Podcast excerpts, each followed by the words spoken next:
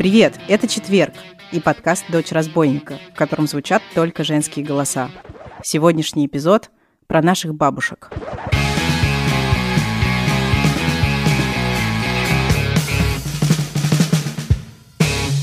Все началось с того, что моя читательница Елизавета прислала мне записку, которую ее бабушка написала дедушке из роддома сразу после того, как родила дочь. Эта записка вы ее услышите в этом эпизоде, одновременно и свидетельство диких, но особенно не изменившихся с советских времен порядков в роддомах, и свидетельство эпохи, и возможность познакомиться с потрясающей женщиной. Прочитав эту записку, я захотела сделать что-то вроде аудиопамятника нашим бабушкам. Для кого-то бабушка стала ролевой моделью, для кого-то любимой родственницей, которой можно рассказать о любых волнениях, а кому-то с бабушкой пришлось нелегко – в этом эпизоде вы услышите пять историй разных женщин, историй полных любви, страданий, приключений и преодоления. А еще вы услышите голоса этих женщин. Я попросила каждую участницу сегодняшнего эпизода найти что-нибудь, написанное бабушкой, и прочитать вслух. И я надеюсь, что, слушая внучек, вы представите себе этих таких разных и таких удивительных женщин. Это один из самых трогательных эпизодов подкастов, которые мне доводилось слушать, и точно самый трогательный из тех, что мне доводилось делать. Надеюсь, что и вы почувствуете что-то приятное, когда будете его слушать. А еще мне пришло столько заявок на участие в этом эпизоде, что я хочу сделать второй эпизод про бабушек в следующем сезоне «Дочери разбойника». В общем-то, я так и поступлю, если этот эпизод наберет больше 10 тысяч прослушиваний. Так что, если он вам понравится, поделитесь им, пожалуйста, со своими друзьями, родственниками и подписчиками в соцсетях.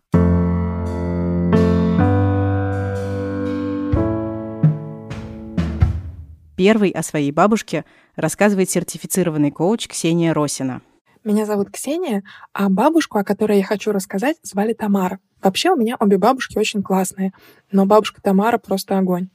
Она родилась в 1937 году в Оржеве, и когда началась война, бабушка жила под Киевом, где служил мой прадед, ее папа. Он восстанавливал железнодорожные сообщения, поэтому они жили в прифронтовой полосе, и получается, что детство моей бабушки прошло на фронте. Они катались вместе с папой, железнодорожные станции все бомбили. И я помню, как бабушка вспоминала из детства какие-то истории, и невзначай сказала, как мама ее будила ночью, чтобы убежать из дома со станции, потому что летели самолеты. И когда мы смотрели с бабушкой военные фильмы, она с закрытыми глазами могла угадать самолет по звуку двигателя. А потом уже к концу войны их с мамой, получается, моей прабабушкой, эвакуировали в Тамбов, и они там остались. А уже через полгода после войны их там нашел папа. Я вспоминаю две истории, которые очень хорошо показывают, в каких условиях бабушка росла. После войны папа из Германии привез бабушке куклу, и эта кукла бабушку потрясла невероятно. Но то, что можно с куклой играть, бабушка не могла представить. И она рассказывала, как она посадила эту куклу на кровать и не трогала, не знала, что с ней делать, просто любовалась. Бабушке было 9 лет, когда это произошло, и это очень сложно представить. А однажды, тоже в военное время, она рассказывала, как она с родителями пошла на праздник, и там детям давали маленькие подарки — шоколад и мармелад.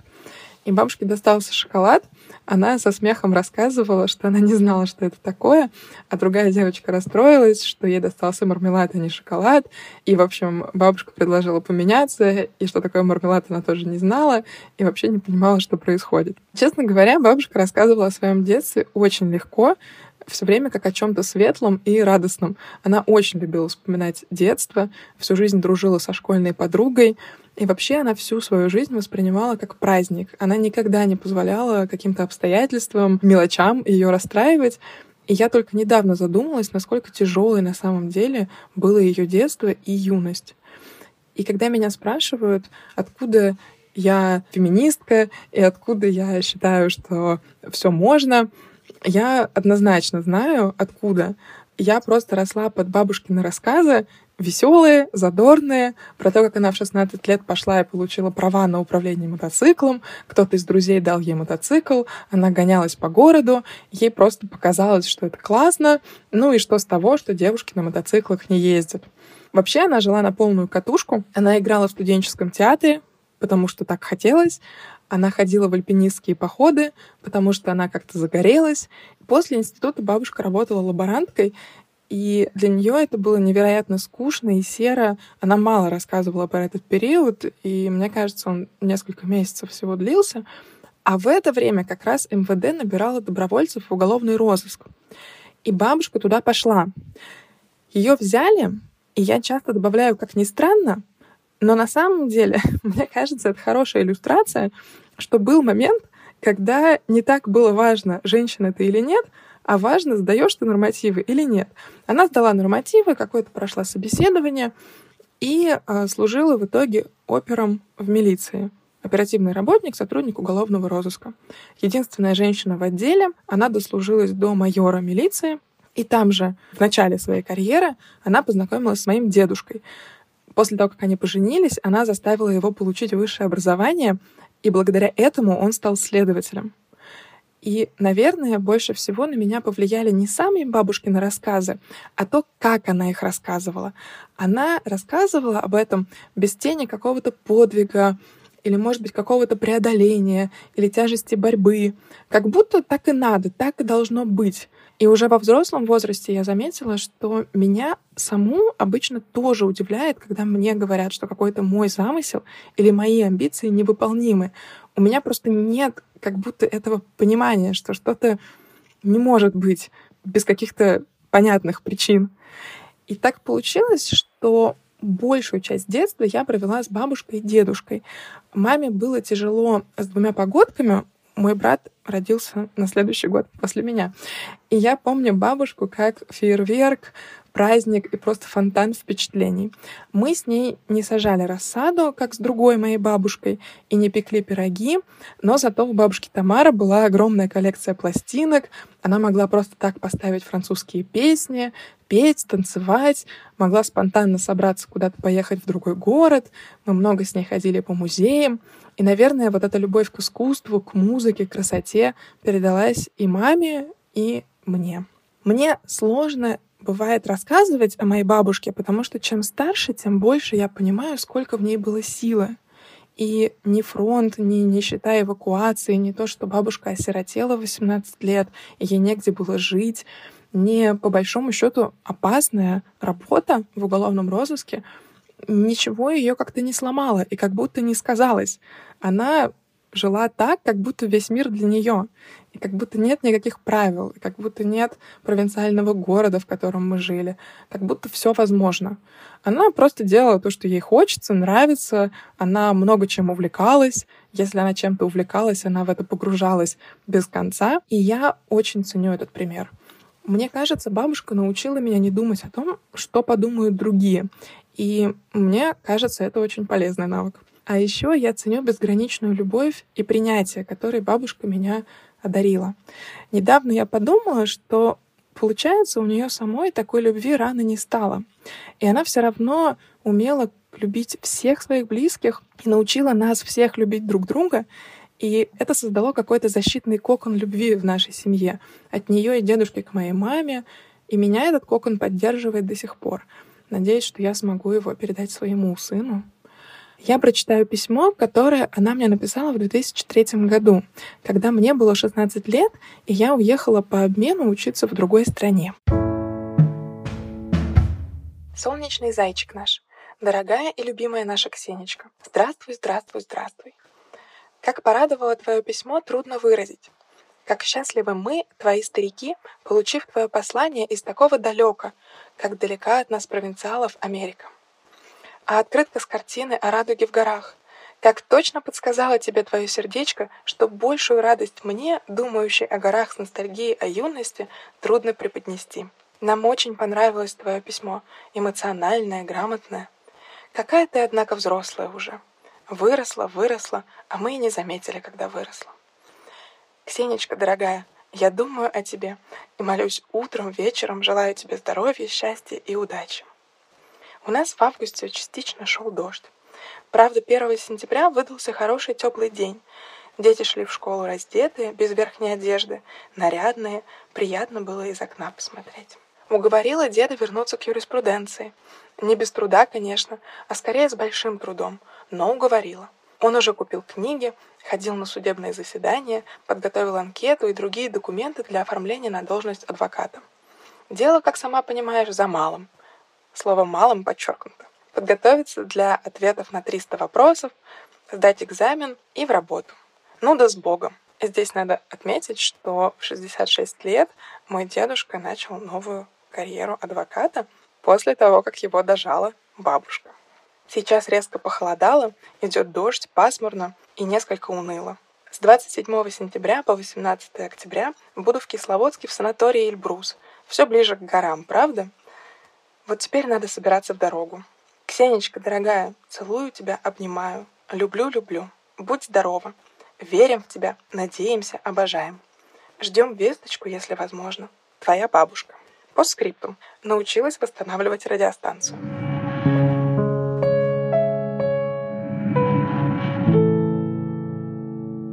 А сейчас вы услышите Елизавету, ту самую девушку, благодаря которой этот эпизод был придуман.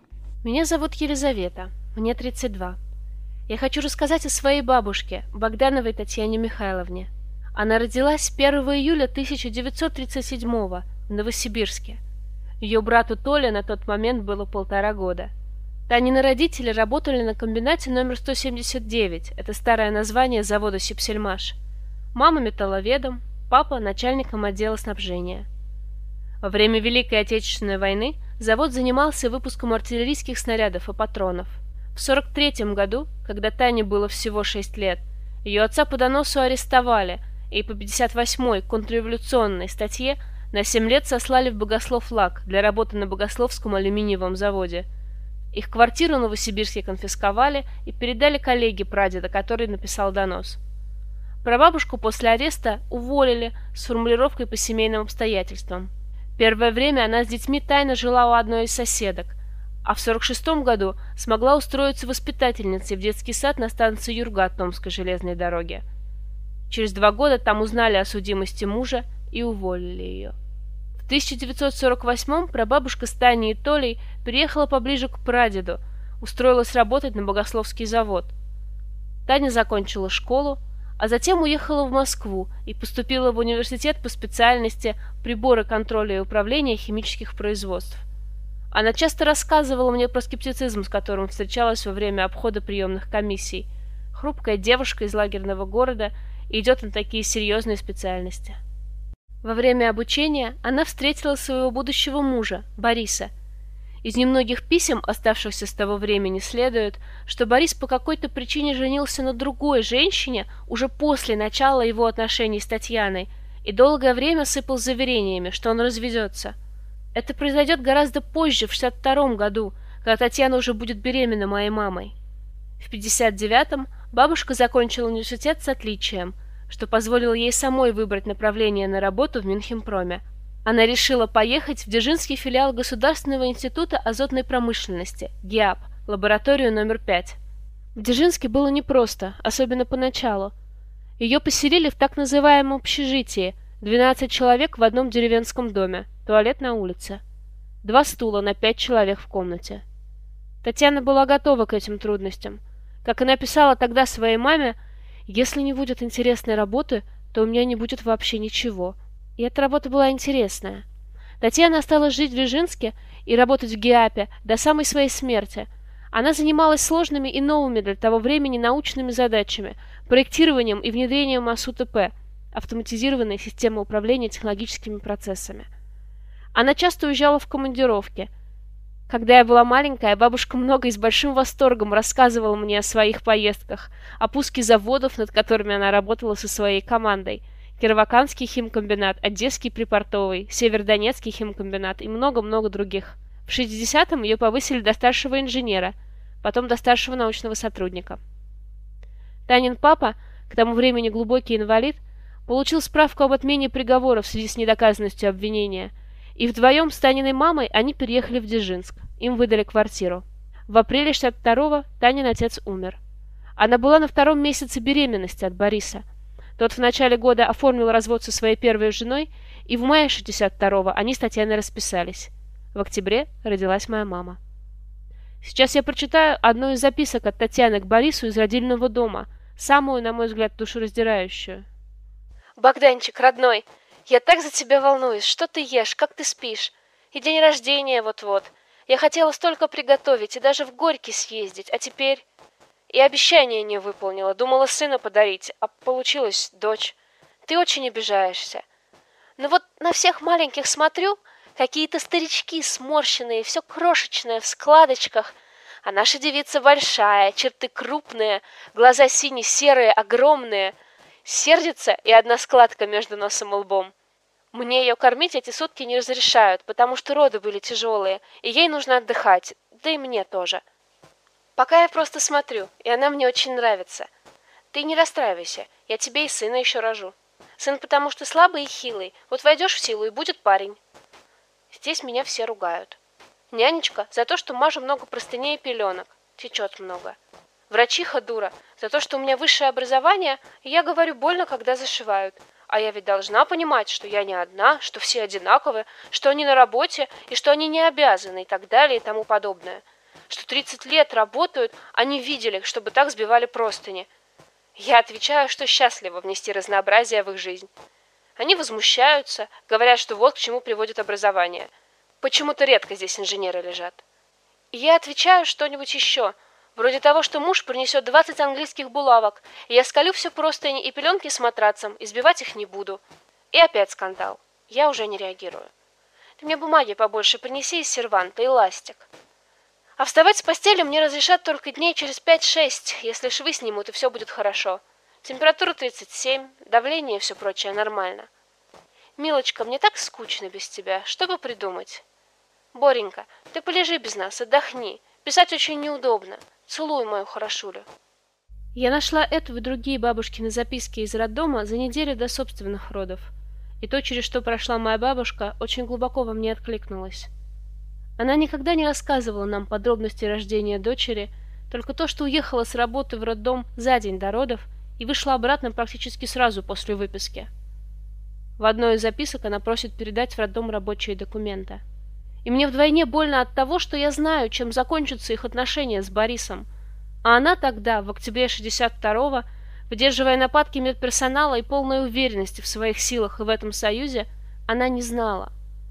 Меня поразило, какое бессилие и беспомощность надо уметь видеть и принимать в своем партнере, чтобы в послеродовом отделении беспокоиться о том, как он ест и спит, не промок ли он на охоте. После рождения дочери Борис переехал из родной электростали в Дзержинск, к семье. В 67-м, когда моей бабушке было 30 лет, семья распалась. Моя мама не знает, почему Борис ушел от Татьяны.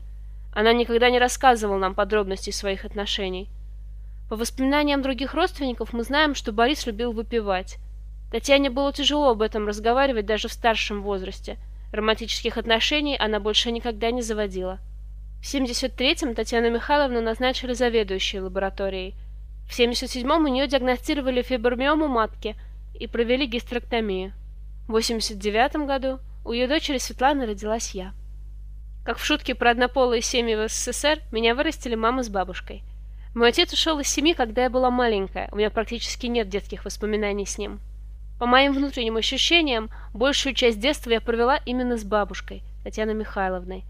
Моя мама врач. Она работала посменно, или, как мы тогда говорили, сутками. Работа была очень тяжелая, нервная, детская реанимация, и моя мама иногда могла меня ударить. Я помню, как бабушка жалела меня и объясняла, что мама делает это не со зла. Я помню, как бабушка пела мне колыбельные. Большую часть 90-х бабушка оставалась основным добытчиком в семье. Как она объясняла, так вышло потому, что ее лаборатория проводила часть работ в серую, с оплатой в долларах. В 95-м она вышла на пенсию. Много времени мы проводили на даче. К ведению хозяйства на пенсии Татьяна Михайловна подошла очень серьезно, прикинув на него свой научный фокус и вовлеченность. Она сама делала проводку, управляла ремонтом и мелким строительством, планировала посадки с правильным чередованием растений, подбирала удобрения под наш тип почвы.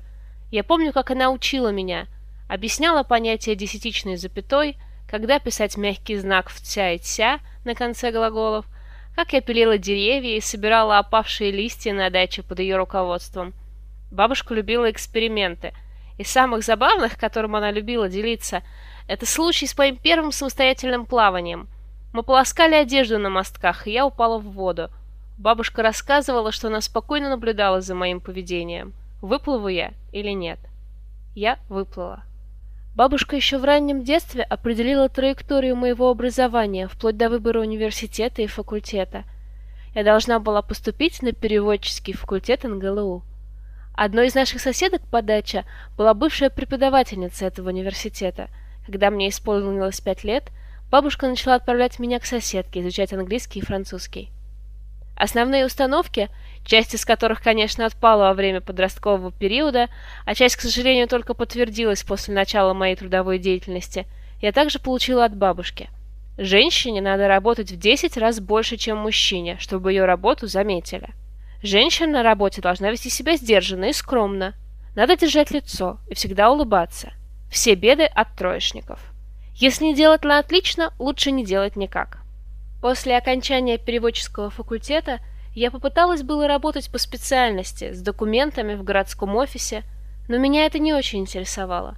Я нашла вакансию на строительстве завода в Кстово, промышленном пригороде Нижнего Новгорода.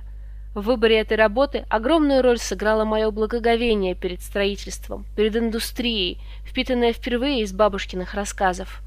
Мне до сих пор важно видеть значимость своего труда, его ценность для среды. Меня восхищает перерождение участка земли в небольшой сверкающий город стальных колонн, десятков километров трубопроводов и кабелей, системы автоматизации, которая управляет жизненным циклом химического процесса. За 9 лет своего трудового стажа я работала сначала переводчиком и административным помощником, потом перешла в отдел логистики. С бабушкой мы виделись не очень часто – После проекта в Кстово я по работе перебралась в Москву, оттуда в Благовещенск, в Амурскую область. Работа довольно сложная и тяжелая, частые командировки, постоянный недосып, большая ответственность. И мужчины, конечно, мужчины, которые считали, что женщине на стройке нет места. По моему компасу, настроенному еще в детстве, выходило, что это именно те медные трубы, через которые должна пройти женщина, которая хочет приобрести свою финансовую и личную независимость. Я их приобрела. Возможно, к ним были другие пути. Бабушка умерла в 2020 году от сердечного приступа, еще до начала пандемии. Я прилетела на ее похороны из Благовещенска. Мне было очень горько прощаться с этим удивительным человеком – я долгое время не могла поверить, что бабушки больше нет. Мне очень жаль, что она не смогла перестать рассматривать свою жизнь как обязательную гонку и жертву личными интересами. Мне очень жаль, что мы с мамой не узнаем детали отношений Татьяны и Бориса. Мама практически не помнит своего отца и никогда не встречалась с ним во взрослом возрасте. В моей семье практически не было мужчин. Я дочь дочери дочери. В моем браке, кстати, втором, я все еще продолжаю искать и опробовать мирные методы общения с моим партнером. Он тоже из неполной семьи, и мы часто не знаем, как должны складываться отношения. Мы пишем свои методички с нуля, если не с отрицательных значений. 20 июля 2021 года я родила сына, и я могу только надеяться, что те истории, которые я буду рассказывать ему про женщин и немногих мужчин своей семьи – Истории, которые будет рассказывать мой партнер, наши собственные истории, будут для сына мостиком к правильным выборам в его жизни.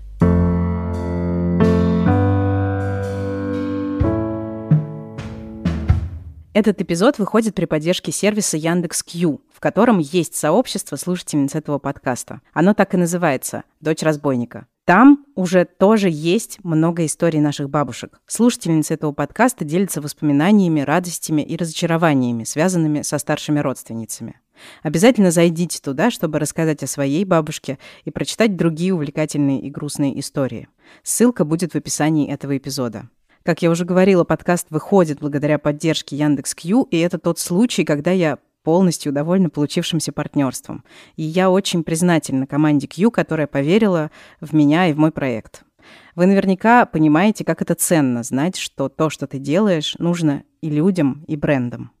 И сейчас вы услышите Залину Багазову, руководительницу коммуникации в Яндекс.Кью, благодаря которой во многом это партнерство и состоялось, и ее рассказ о бабушке. Залина начинает свой рассказ с чтения вслух письма, которое бабушка написала Залининому папе, когда тот служил в армии.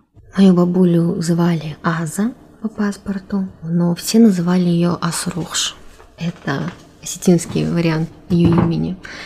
И она предпочитала, чтобы ее называли Асрухш. Это переводится как «этот свет». 14 ноября 1971 года. Здравствуй, дорогой мой сыночек Боренька. Я получила твое первое письмо из Иловайска 7 ноября, когда пришла с парада. А вчера получила еще два письма. Моим радостям не было конца.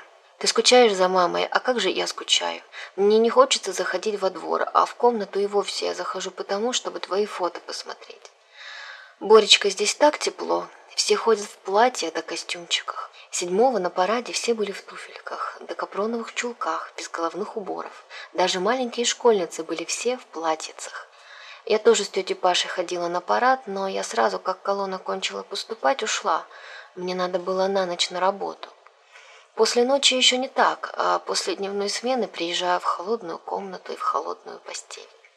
Катя привезла кочерышки, и мы с тетей Пашей и Катей с утра до вечера с улицы таскали кочерышки. Полторы тонны. Так что я еще плохо после такой работы себя чувствую. Теперь от Кати таскаю мешки с кочерышками, чтобы не сидеть в холоде. Скоро платок закончу, тогда мне будет тепло. Седьмого смотрела вечером телевизор. Выступал Гизельский дом культуры. Очень мне понравился нагрудник ихнего ведущего. Тебе постараюсь такой сделать. Ну пока, на сегодня хватит. Пиши почаще. Крепко тебя целую, моя ласточка. Мама. Это письмо моей бабули в армию моему папе, которое хранится в специальной подшивке из переписки полностью от начала до конца я прочитала эту переписку, наверное, уже после совершеннолетия. То есть я уже уехала жить в Москву, здесь училась, и это случилось в какой-то из моих приездов домой в Беслан. И из этой переписки я узнала, что моя бабуля была замужем, она родилась в 18 году, и, если мне не изменяет память, в 36 году она пишет, что она вышла замуж. И она пишет, что к ней там плохо относились. И для меня это стало откровением, что бабуля была замужем. Почему? Потому что мой папа родился вне брака в 53 году, и его отец, без преувеличения, был любовью всей жизни моей бабули. При этом, к сожалению, им не дали пожениться. Насколько я слышала, против этого была мать моего деда. Возможно, это было связано с тем, что бабуля была замужем до этого. О том, почему тот брак распался, я спросила у жены бабулиного брата, моей фактически двоюродной бабушки, и все, что она мне сказала, что к ней там очень жестоко относились очень жестоко относились настолько, что ее семья приехала за ней и забрала ее оттуда. Я не знаю, что там было, но глаза у моей двоюродной бабушки были очень грустные, когда она это говорила. При том, что время было и так жестокое, что там могло быть, я даже боюсь себе представить. Бабуля очень любила папиного отца. Когда она забеременела, ей было уже 36 лет. И она уехала из Осетии, она уехала и родила папу в Грозну, в Чечне. И она долгое время фактически скрывала его от его отца. После папы и бабуля первые годы его жизни потом жили в Средней Азии, в Узбекистане, в Самарканде. Там папа пошел в начальную школу, в первый класс, а потом уже, когда он стал чуть пораньше, они вернулись. Бабуля, знаете, у меня вызывает восхищение. Растить одной ребенка, не будучи замужем за его отцом, в 50-е и 60-е годы для осетинской женщины это не то, что понималось и принималось обществом. У меня всегда была только одна бабуля. И я никогда не называла ее бабушка. Она была только бабуля. Слово бабушка у меня ассоциировалось с бабушками из книжек, из фильмов. У моих одноклассников были бабушки, а вот у меня была бабуля. Она была человеком с непростым характером, с очень жестким характером. Она очень любила папу, Такие отношения, как у папы были с бабулей, для семьи на Кавказе, в Северной Осетии в середине 20 века, это чересчур теплые отношения, я бы так сказала, которые не всем могут быть понятны, потому что у нас воспитание мальчиков и, в принципе, детей, оно такое отстраненное немного исторически было. И то, как она его называет, моя ласточка, мой хороший, мой Боренька, на самом деле не каждая мать в Осетии могла так говорить своему 18-17-летнему сыну, да даже более маленькому.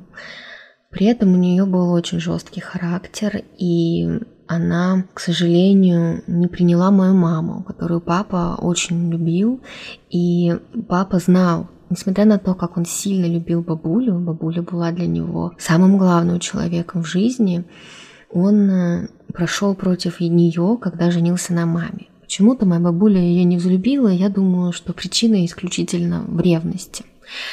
И перед тем, как они поженились, папа говорил моей маме, что давай будем жить отдельно. А в Осетии это вообще сложно представить. Даже сейчас это не так просто представить. А в то время, чтобы единственный сын жил отдельно от э, своих родителей, и тем более от своей матери, которая у него есть, это большая редкость. И моя мама говорила, как так, пожилая женщина с не самым крепким здоровьем, нет. Но в итоге вышло так, что однажды, когда папа был на работе, мама ходила со мной гулять, но я не помню этого, потому что мне было меньше двух лет. И бабуля просто не пустила нас с ней назад домой. Она просто нас выгнала из дома. В итоге, пуская там все детали, папа ушел вместе с нами. Он в этой ситуации смог, не знаю, сепарироваться, что ли, и сказать бабуле, что его семья — это его семья, и она ничего не сделает тем, что он любит мою маму, и что есть я, и э, что он не бросит нас. И мы стали жить отдельно от бабули. Мы сначала жили у родственников, у знакомых, потом снимали квартиру, потом купили квартиру и жили там. И моя бабуля и моя мама, ну, они долго не общались, потому что моей маме тяжело было, у нее была травма от этих событий и вообще от того, как она к ней относилась, но постепенно как-то выровнялись здесь тоже отношения. При этом бабуля очень любила меня и мою младшую сестру а называла нас тоже как папу ласточками, еще козочками. Но она не была такой классической бабушкой, да, как из сказок, из фильмов, книжек, как у моих одноклассниц. Она могла сказать кому-то что-то язвительное, и еще она часто говорила людям, что она о них думает прямо в глаза. Мне кажется, я приняла у нее это свойство, только я делаю это иногда мягче, чем она. Если бы я делала это так же жестко, наверное, я бы не, не могла быть пиарщиком.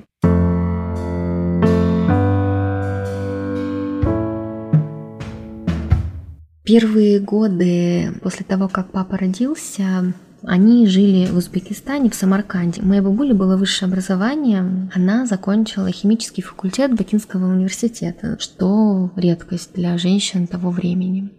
Бабушка в Средней Азии днем работала в химической лаборатории лаборанткой, а по ночам она шила одежду на продажу на заказ шила вещи, и папа говорит, что это их прокормило.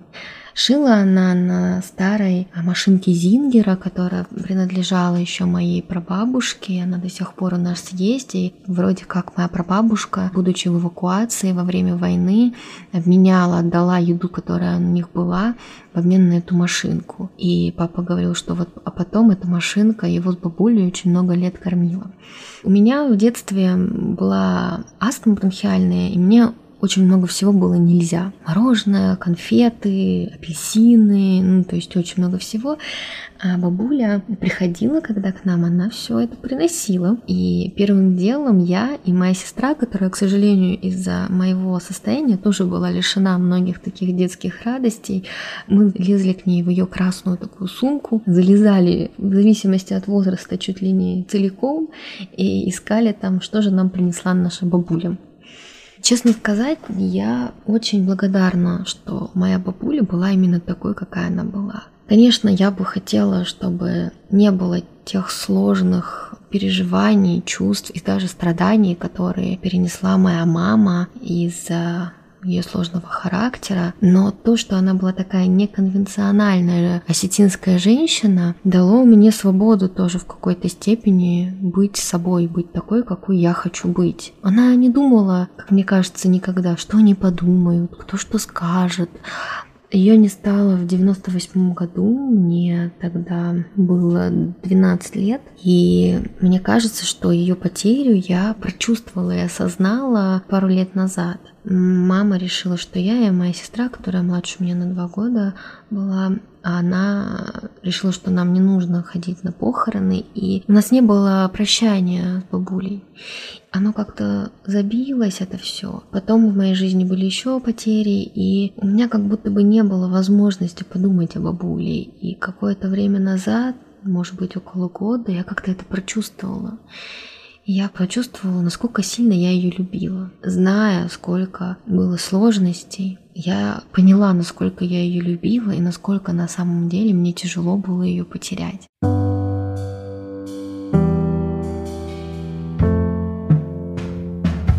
Буля работала на железной дороге, и это была тоже очень тяжелая работа. Она много времени проводила одна. И когда папа ушел в армию, ей, конечно, было очень тяжело. При этом папа мог остаться. Он мог остаться, потому что она уже была пенсионного возраста, и там были какие-то послабления. Такой, если ты единственный ребенок, что ли, и родителя, который уже пенсионного возраста. Но он сам настоял на том, чтобы он ушел в армию. То есть такую он себе устроил жесткую сепарацию от бабули. Бабуля очень любила папу, но она смогла его отпустить. И мой папа потом смог меня отпустить тоже, потому что когда я закончила школу, так случилось, что я уже была единственным папиным ребенком. Отправив меня в Москву, он оставался один дома. И даже когда мы с ним разговаривали, эти формулировки, как из бабулиного письма, что холодная квартира, прям дословно он это говорил.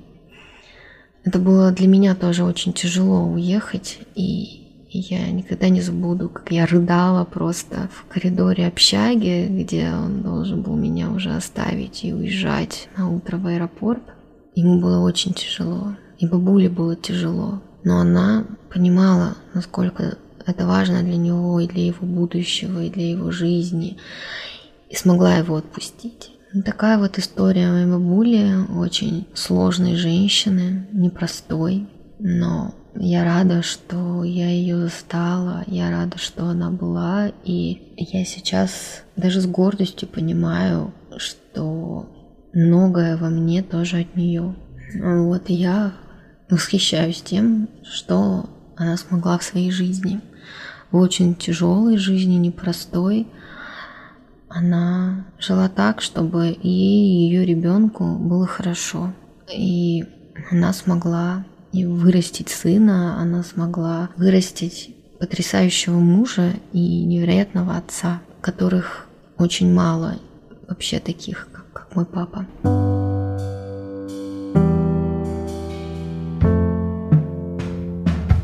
Сейчас вы услышите психолога Дарью Король. В письме она написала мне, что у ее бабушки алкогольная зависимость.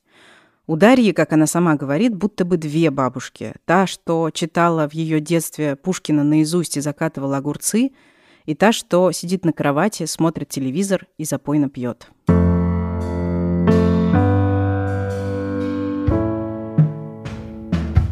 Здравствуйте, меня зовут Дарья. Я очень волнуюсь и хочу рассказать вам о своей бабушке. Бабушку зовут Евгения, Женя. Родилась она последним шестым ребенком в 42 году. Их э, четыре сестры и два брата. Прадеда еще до ее рождения забрали на фронт. И первое ее воспоминание – это болото, камыши и автоматные очереди. Еды было катастрофически мало. И она помнит, как ели одуванчики и ждали первую зелень, потому что до этого была мерзлая и сырая картошка. Росли в сложных условиях. Отучились в школе. Работать поехали с дедушкой в Гомель на завод. И сразу друг за другом родили двоих дочерей. И прибегали их посменно кормить, потому что детского сада не было. На этом заводе она проработала всю жизнь. Сначала возле станка, а потом в отделе расчета заработной платы. Когда мама и сестра подросли, по вечерам училась в техникуме. Семейная жизнь ее сплошная трагедия. Дедушка всю жизнь, каждый день пил, и, может быть, она и была счастлива, когда он сидел в тюрьме. Но я этого времени не застала. Я не помню свою бабушку счастливой. Дедушка не только пил, но и бил, гонял по двору, был агрессивным и заставлял ее пить вместе с ним. Мне кажется, больше всего бабушка любила быть одна и чтобы было тихо. А по праздникам она любила петь, и чтобы семья собиралась вместе. Но во время таких встреч она всегда много пила и часто напивалась. Поэтому они постепенно угасли. Кажется, она так и не поняла, что она алкоголик. Постепенно выпивка с праздников переползла в будни, превратилась в стабильные запои. Она сильно обижается, что семья перестала собираться вместе и обвиняет нас в том, что люди мы не семейные. Мне довольно сложно вспомнить, чтобы она что-то делала со мной. Но вот в ее квартире можно было из тумбочки, шкафа, покрывал и подушек сооружать какие угодно дома. Прятаться в них и читать с фонариком. Вот это я вспоминаю как что-то очень-очень хорошее и теплое. Бабушка ассоциируется у меня со страхом. Она боялась дедушку, учила «скажи, как он хочет услышать, и сделай по-своему». Она боялась меня, говорила маме, что я буду ее слушаться, и у нас все будет в порядке. Мне кажется, она боялась практически всего – очень боялась перемен, которые начали происходить в 90-х и происходили всю ее оставшуюся жизнь и продолжают происходить сейчас. И, конечно же, она ассоциируется у меня с одиночеством. Я помню, как она мне совсем маленькой рассказывала свою жизнь с довольно интимными подробностями. И когда я стала взрослой, много думала о том, что не было у нее человека, который бы разделил с ней эту жизнь. Она довольно милая в жизни. Ярость прорывалась моментами, а потом уже только в пьяном виде. И это была ужасно некрасивая форма ярости, унизительная, оскорбительная, и ее слова довольно сложно забыть. Именно поэтому я стараюсь не общаться с ней чаще двух-трех раз в год. Я слишком много услышала о себе. А еще она ассоциируется у меня с куличами. У нас их называли пасхами, сладкими мокрыми булками. Такие никто не пек. Я ни у кого таких вкусных не пробовала. Их можно было кушать, начиная с того момента, как она замешала тесто. Мне всегда оставляли кусочек сырого и разрешали пальцами выбрать тесто прямо из таза. Когда бабушка не пила, она была довольно обычной бабушкой. На обед суп, в шкафах должна быть чистота, пол должен быть помыт. Ковры выбиваем по субботам и делаем уборку. По выходным она пекла блины, а для того, чтобы сварить суп, вставала в 5 утра перед работой. И на работе ее очень любили и не увольняли даже после запоев. На 16 лет она подарила мне красивое серебряное кольцо, которое я ношу до сих пор. А перед моим первым замужеством свое обручальное. Замужество это не сложилось. Но зато я в основном ношу серебро. Золото теряется, не переживается. Как-то бабушка заложила вкус именно на этот металл. Бабушка мечтала стать учительницей, и вся ее судьба для меня урок о том, что мечты должны сбываться, потому что иначе жить невыносимо и невозможно. Бабушка любила Пушкина, знала и читала стихи наизусть. В доме много книг его стихов и воспоминаний о Пушкине. Сейчас она уже давно не читает. Когда-то я сама стану бабушкой и смогу прочесть эту коллекцию книг о Пушкине. Когда я была маленькой, рассматривала фотографии незнакомого молодого человека в бабушкином альбоме. Бабушка рассказала, что этот молодой человек ее очень любил. Но когда его забрали во флот, за ней стал ухаживать дедушка, и молодой человек так расстроился, что остался жить в Украине, там, где служил. Мне очень нравился этот молодой человек на фото, и я думала, что будь он моим дедушкой, жизнь сложилась бы по-другому. Когда дедушка умер, оказалось, что молодой человек уже в тот момент, конечно, не молодой, тоже овдовел, и он вернулся в Беларусь, и последние 10 лет они с бабушкой прожили, в общем-то, наверное, неплохую жизнь. Вместе пели и пили, вместе болели, смотрели телевизор. Несколько лет назад он умер. Может быть, это и было бабушкино счастье. И я рада, что ей удалось хотя бы такой небольшой кусочек стать счастливой.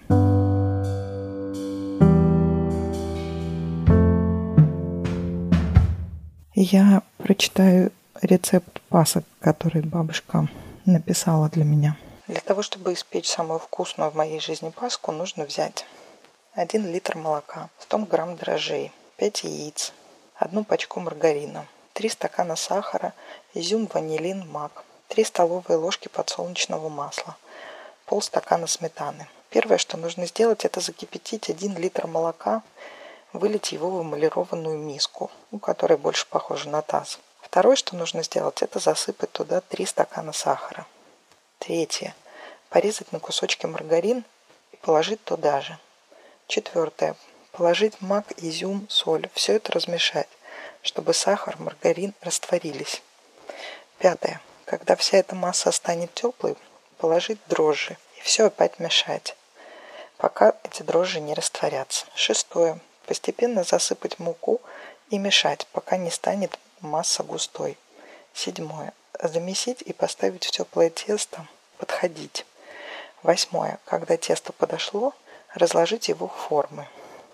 Пусть подойдет в формах и поставить в духовку. Девятое. Взбить два яйца с сахаром и когда булочки немного запекутся, смазать и допечь. Я пока что не научилась печь эти пасхи, но я планирую к тому моменту, как стану бабушкой.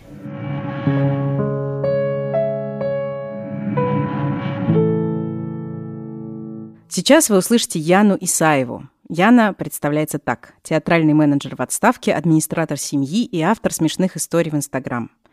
Яна будет рассказывать историю своей бабушки Галины Ивановны Ефимовой. Сначала я хотела бы прочитать свой рассказ о бабушке. Я писала его пару лет назад, в день ее рождения. «Моя бабушка ведьма», — так говорил дедушка. С любовью говорил и со вздохом. У нее сегодня день рождения. Хотела написать «был бы», но передумала. От того, что ее нет рядом, день рождения не перестает быть. Так вот, она ведьма, честное слово. Однажды она пошла с моим дедом на танцы, и он там потанцевал с какой-то другой девицей. Ну или посмотрел на нее, никто уже и не помнит. В смысле, обидел бабушку. Так вот, она взяла и ушла с танцев домой. В туфлях по снегу. Приехали-то они туда вместе на машине. Однажды она наняла мастера сделать ремонт в квартире. Он начал, а потом сорвался домой по каким-то неотложным делам. Оставил все инструменты, материалы и уехал. И сильно задержался. По возвращению он получил назад весь свой инвентарь и экскурсию по доделанной квартире. Бабушка сама сделала все без него. Не дождалась. Она ассоциируется у меня со словом «хохотать». Однажды она ушла гулять и уехала в Анапу на три дня. У нее дома свет горел всегда как будто ярче, чем везде. Или она так светилась. Не разберешь. Ну вы поняли, да? Ведьма. Люблю. Ефимова Галина Ивановна родилась 22 марта 1939 года. Ее младшая сестра, которая родилась уже в начале войны, перед уходом отца на фронт, к сожалению, не выжила. У семьи не было еды, и матери не хватило молока, так что девочка умерла в младенчестве от голода. А отец с фронта не вернулся, и Елена Андреевна с маленькой Галей остались вдвоем. Бабушка рассказывала мне, что в то время ее однажды чуть не забрал немец с собой, приговаривая, что этот голубоглазый ангел так напоминает ему его дочь. Бабуля мне всегда рассказывала эту историю с улыбкой. Мне кажется, она вообще все делала с улыбкой.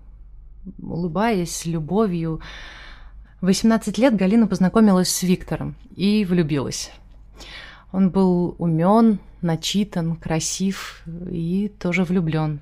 А еще Виктор был инвалидом. Кажется, это был полиомиелит, и жил он со своей мамой, имевшей какую-то высокую должность, и двухкомнатную квартиру в хорошем районе в нашем небольшом подмосковном Климовске.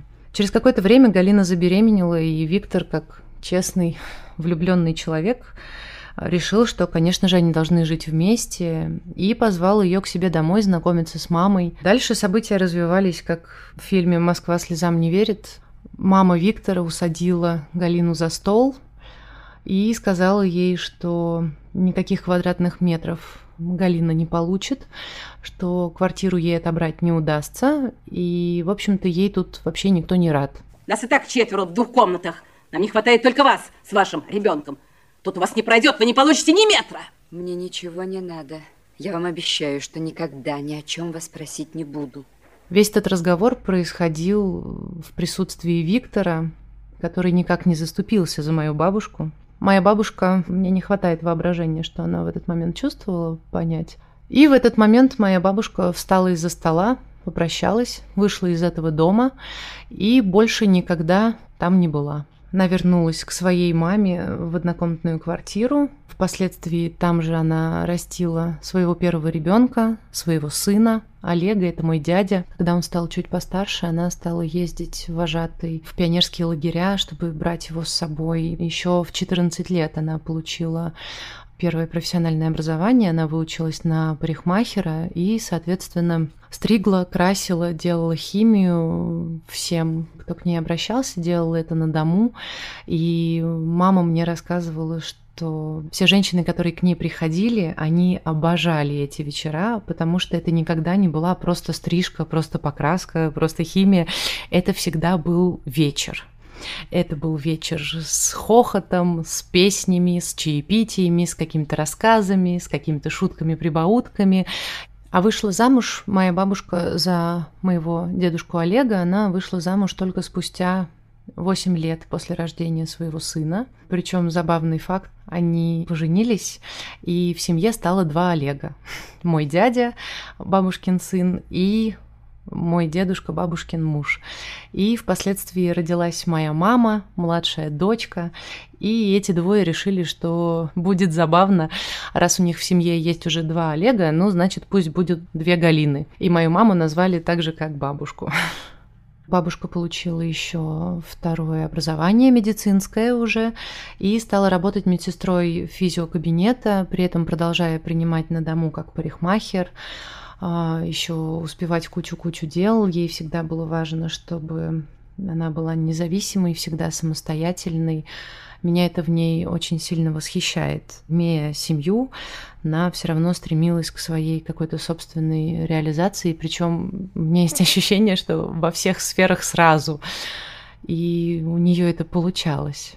Галина и Олег прожили вместе 12 лет, но все же развелись. Мой дедушка начал выпивать, и бабуля не смогла и не стала с этим мириться. И они развелись, моя мама осталась с бабушкой, а старший сын бабушки, мой дядя, уже к тому моменту закончил мореходное училище и был моряком уходил в плавание, а мама с бабушкой жили вдвоем. Бабушка также никогда не препятствовала общению отца с дочерью, и на самом деле у них как раз отношения сложились. После развода моя бабушка больше не встречалась с мужчинами, насколько я знаю. Она растила мою маму, все время была снова в каком-то движении, она не унывала и тогда. Мама никогда ни в чем не нуждалась, в том числе не только с финансовой стороны, но и в каком-то участии, в какой-то теплоте семейной. Это все-все было. К сожалению, когда мне было лет 15, у бабушки появились первые признаки деменции – и это было очень страшно, и развивалось все довольно стремительно, и ничего мы не могли с этим поделать, кроме как просто быть рядом. Она прожила еще 11 лет и умерла в мой день рождения. Это может прозвучать странно, но этот факт не пугает меня, как будто укрепляет нашу с ней связь, потому что даже моя мама говорит, что я очень похожа на бабушку и с характером, и экспрессивностью, и тягой к творчеству.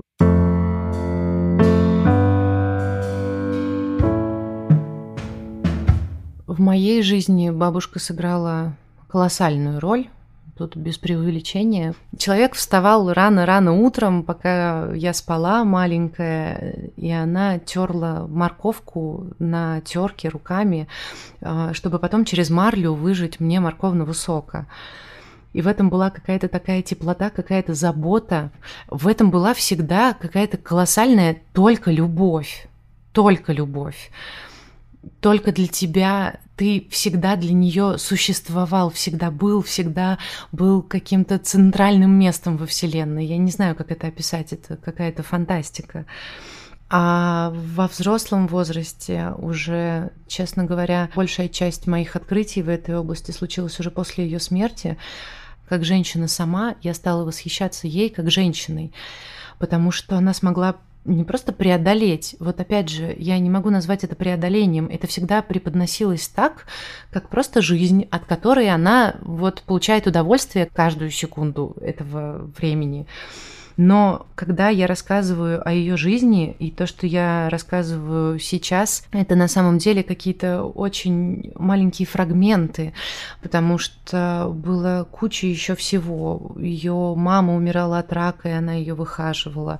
А ее старший сын в полуторагодовалом возрасте заболел так, что сбежались какие-то соседки по дому и начали причитать, что ой, ребеночек-то не жилец, ой, да жить ты уж не по... Нет, не выживет, не выживет, да что даже не старайся, тут уж делать нечего.